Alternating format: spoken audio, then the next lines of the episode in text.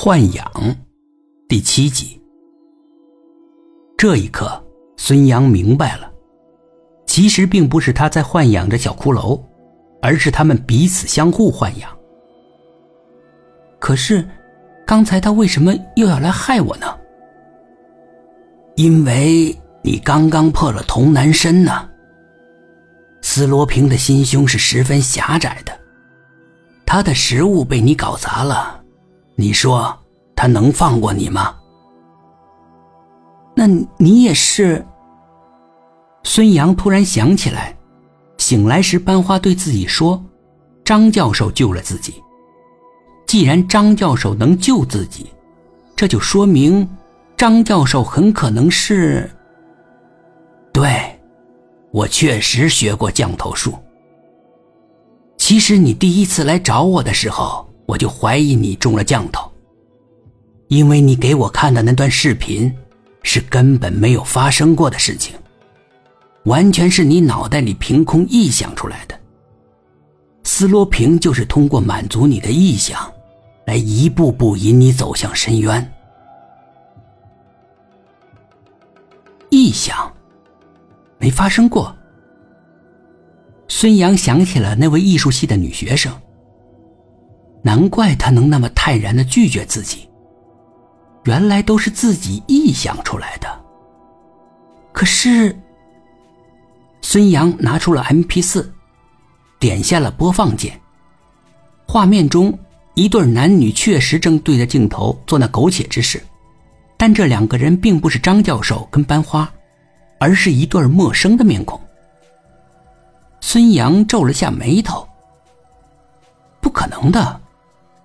如果真的只有自己看到了，那么张教授为什么会妥协呢？为什么会让自己顶替班花的保研名额？你给我看的时候啊，我确实看到了自己，那是因为你中了降头，再加上降头师在你身后辅助，使得你的身上散发出一种能干扰他人脑电波的能量。这种能量呢？可以让你周围的人暂时被你的视觉带动，也就是你看到了什么，别人就能看到什么。至于我为什么把名额交给你，完全是因为你小子太有魅力了，一早就被人喜欢上了。你们总传说我给某人有染，可是你们忘记了，这四年里。某人连续不断的给失学儿童捐款，数额庞大到远不是一个保研名额能换来的。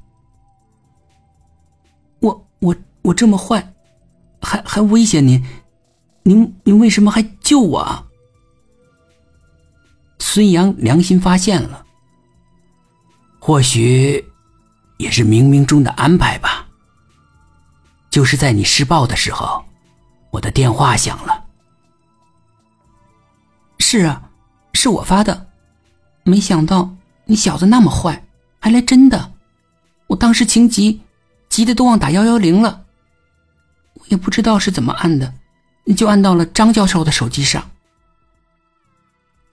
后来我施了点降头术的小把戏，就找到了你们的位置。哦，对了，你要不要来认认这个吃了你好几个月血的家伙？张教授略有打趣儿的说：“在哪儿？”张教授双手合十，用力一拍，教室的门自行的打开了。孙杨一看，顿时傻了。原来那位从降头师变成斯罗平的人，不是别人，正是孙杨的房东。这一下，孙杨全都明白了。后来，孙杨娶了班花，主持婚礼的人正是张教授。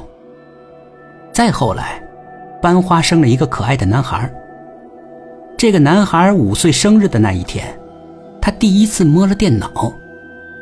两个小时之后，打扫完卫生的孙杨回来看儿子，他惊奇的发现，儿子在用鼠标在桌面上拨弄一个黑黝黝的东西。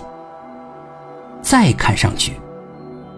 那是一个小骷髅。